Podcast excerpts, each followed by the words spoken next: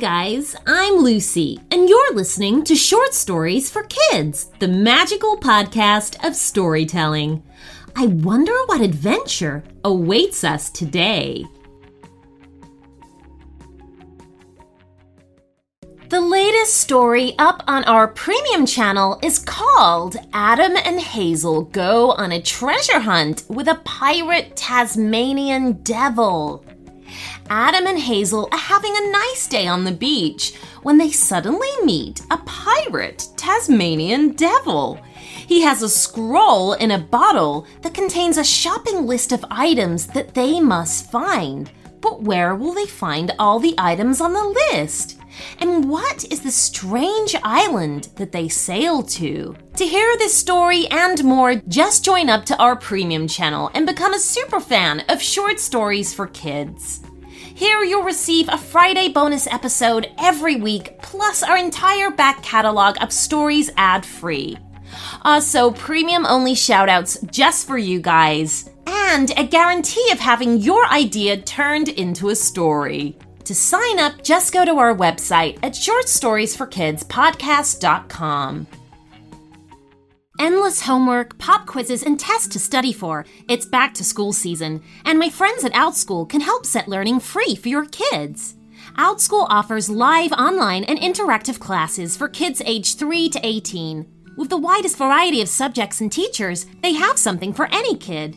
From solving magical math mysteries, creating unicorn art, or experimenting with edible chemistry, kids can find answers that will fuel their imagination and help them excel at OutSchool. Did you know a zebra's stripes are unique? Every kid has a unique way of learning. That's why OutSchool offers live classes with flexible schedules, learning pods, one on one tutoring, and more. Set learning free. Head over to outschool.com slash short stories and use code short stories to learn all about OutSchool's summer programs and save $15 on your child's first class. That's O-U-T-S-C-H-O-O-L dot com slash short stories to save $15 on your child's first class. Outschool.com slash short stories, code short stories. And here is today's story request. Hi, Lucy. My name is Adif, and I love this podcast. I listen every night. I would love a story about my brother Aishank and me go to the city built out of books and toys.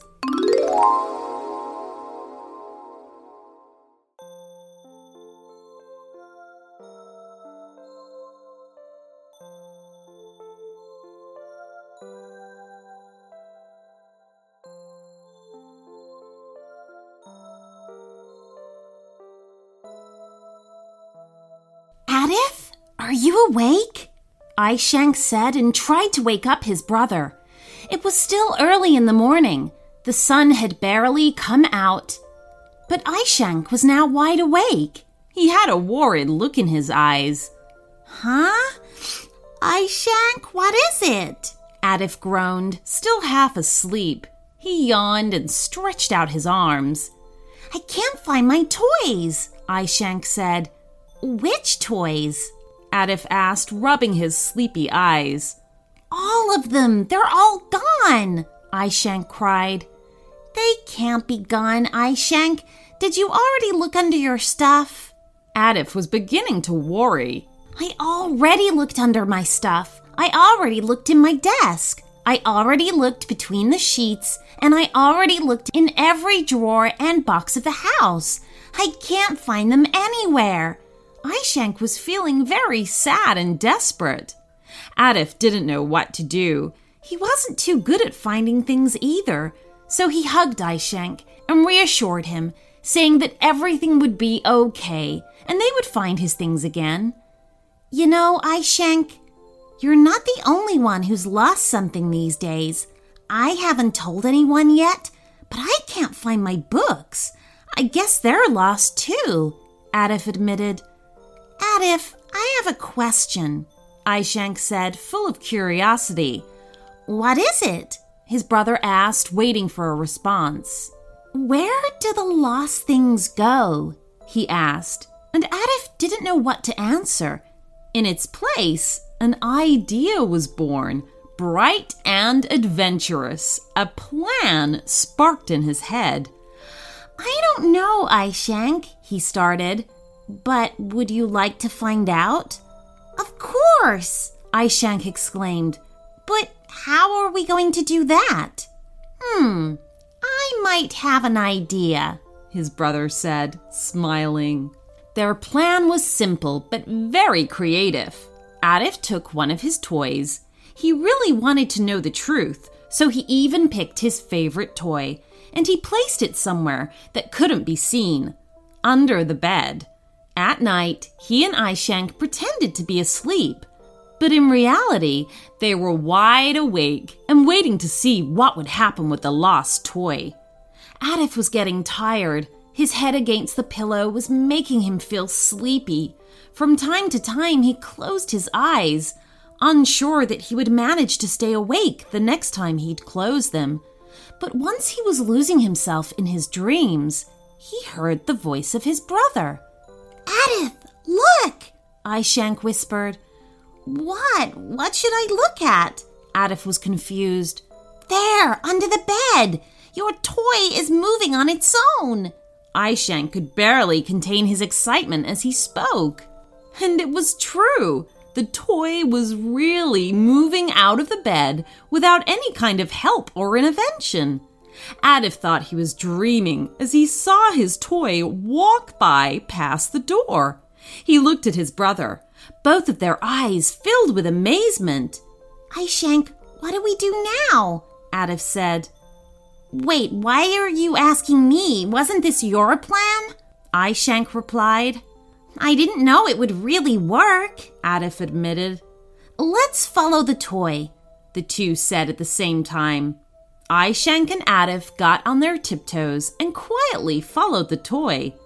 Together, they advanced through many corners and entered deeper into places of their own house that they didn't know. Before even noticing it, they were inside a tunnel. Are we still at home, Adif? Aishank asked. I I don't think so, Adif said back. Then where are we? Aishank asked once more. I think we are where all the lost things are, Adif slowly realized. And as soon as he said those words, the light at the end of the tunnel began to appear. They crawled towards it, and as soon as they came out the other end, there was a whole new world beyond their imagination appearing in front of them. The place of all of the lost things was a marvel to see. The lost city of books and toys was solely made up of piles of toys and roofs of books that were once lost. As Aishank and Adif walked through the bright streets, they felt as if they were walking through time the more they advanced, the newer the toys and books became. At first, there was not too much, just a few wooden toys and sticks and balls and brownish, boring looking books. But after a few minutes of walking, the two boys were witness of many wonders.